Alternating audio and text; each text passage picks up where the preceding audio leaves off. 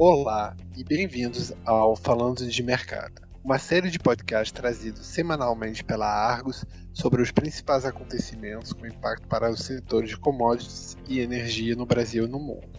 Meu nome é Amãos Butan e eu sou editor de combustível da Argos no Brasil. No episódio de hoje eu converso com Leandro Almeida, diretor comercial da Logo, sobre o panorama de logística e transporte no Brasil. A Logo é dona de uma rede de etanoldutos situadas na região produtora do Centro-Sul. Bem-vindo, Leandro.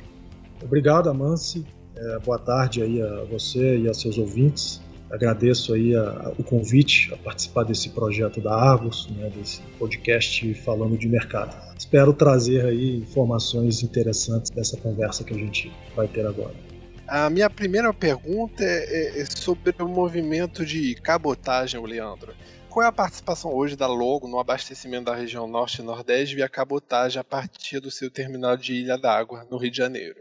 Bom, a, a operação de cabotagem é, é uma das é, dos serviços que a gente presta né, no, no, transporte rodoviário. Né? A gente fundamentalmente hoje tem um sistema que vem das proximidades das regiões produtoras, né, Uberaba, ali no Triângulo Mineiro, Ribeirão Preto, participando do abastecimento da região metropolitana de São Paulo, Rio de Janeiro e fazendo essa saída portuária para a cabotagem. Então, a cabotagem, a gente está aí este ano fazendo uma movimentação acima de 150 mil metros cúbicos, né, até agora, fechamos aqui o mês de, setembro com esse, esse volume movimentado. A gente vinha de anos anteriores com a movimentação em torno de 80 mil metros cúbicos, né, e o mercado tem girado né, nesse mercado de cabotagem com operações da ordem de 300 mil metros cúbicos por ano. Neste ano, o que a gente obteve de registro, é a movimentação total entre a malha daqui do sudeste para o norte e o arco norte está em torno de 200 mil metros cúbicos realizados. Então a gente está aí com um share bastante elevado na realização dessas operações. Legal. E, e em termos operacionais, você saberia dizer qual é o tempo médio entre a entrada do produto nas suas bases e a chegada lá nos portos de Suá, Fortaleza, por exemplo? Sim, esse tempo médio hoje, Amâncio, ele gira em torno de 20 a 25 dias. Né? A gente tem que pensar numa cadeia logística que ela sai das unidades produtoras no interior de São Paulo, Minas e Goiás, tem uma formação de lote, né, de batelada, é, e esse produto chega no sistema rodoviário através dos nossos terminais de captura, é, encontrando-se em Uberaba e Ribeirão Preto, e dali para frente a gente vai fazendo esse fluxo de produto. Né? Então, esse fluxo dutoviário leva entre 12 e 15 dias. A gente tem um tempo de carregamento, dependendo, obviamente, do tamanho da embarcação, que leva entre 2 e 4 dias. E temos aí o fluxo né, da embarcação daqui do Sudeste até os portos do Nordeste, que vai de 3 a 6 dias. Então, por isso que gira aí mais ou menos entre 20 e 25 dias a operação total, saindo da usina até a chegada no, nos portos nordestinos. Entendi. Fala um pouco sobre o, os investimentos da empresa. Como está encaminhado o plano de expansão do sistema rodoviário da Logo, que era previsto para 2021, se não me engano?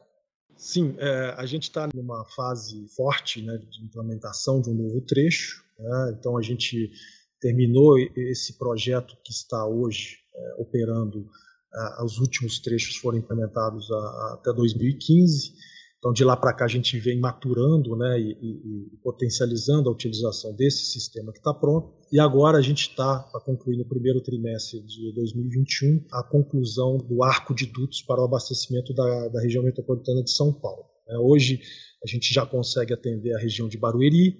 É, São Paulo é abastecida ainda, além de Barueri, através de São Caetano do Sul e Guarulhos. Né? Então a gente já chega em Barueri, consegue atender plenamente a demanda total daquele polo.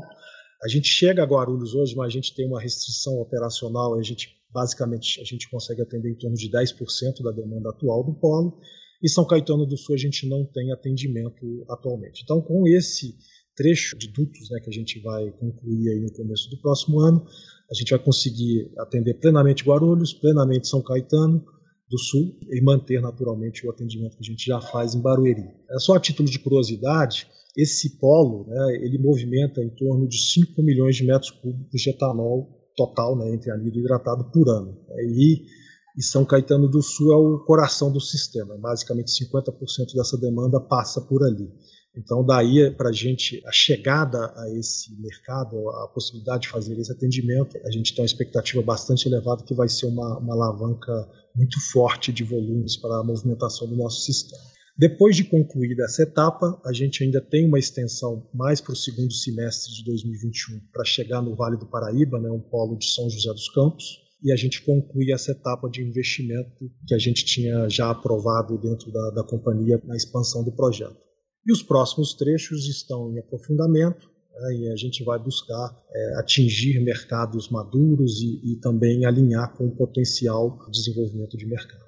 Entendi. Você comentou sobre é, os planos de investimentos né, na ponte mais é, dos grandes polos consumidores. Como que você a logo enxerga a recolocação do, do centro assim, um pouco de, de produção do, do centro-sul um pouco para o norte com a, a, ativação de usinas é, no Mato Grosso que rodam com milho?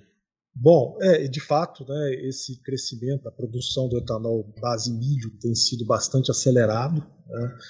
É, no passado a gente estudou uma extensão de dutos né, a partir de Uberaba para invadir ali a, a região do, do centro-oeste. Então é, a gente ainda não descarta, né, a gente vem mantendo nossos estudos de, de expansão e de potencial aproveitamento de novos dutos. Mas hoje, assim, de imediato, o que a gente enxerga é que o volume é tão grande, ele vai gerar oportunidades é, não só para a ferrovia que vai descendo com esse produto e pode ser conectado, já é conectado com, o sistema dutoviário em Paulínia, né, e a gente recepciona esse volume e pode é, levá-lo para o abastecimento da região metropolitana de São Paulo, como também podemos levá-lo para é, região portuária para cabotagem e exportação. Então a gente participa dessa cadeia logística e aí uma operação uh, mais eficiente que hoje com os canais logísticos que estão posicionados se daria a partir de uma interconexão desse sistema ferroviário com o dutoviário.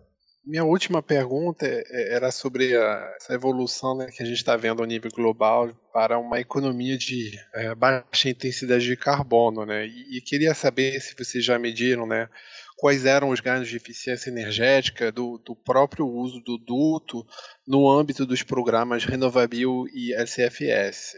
Sim, a gente vem participando dessas agendas ativamente, Amanci, é, buscando naturalmente colocar o diferencial do duto versus os outros modais. O sistema dutoviário é internacionalmente conhecido como o mais eficiente para transporte de médias e longas distâncias e elevados volumes. Né? Então, essa eficiência se dá de várias formas, né? operacionalmente, na segurança do transporte de, de, produto, na segurança de abastecimento da cadeia de, de combustíveis. Então, você tem uma série de benefícios na cadeia cadeia de dutos traz. E nestes programas, o que a gente vem procurando fazer é fornecer e participar de dados e, e participar das discussões para que esses diferenciais do sistema dutoviário é, sejam considerados. Né? Então, hoje no programa da, da Califórnia, a gente tem participado, eles estão num processo de revisão agora da, das certificações, então a gente está participando com eles aí nos últimos meses né, de todas as discussões, as primeiras prévias que a gente tem de dados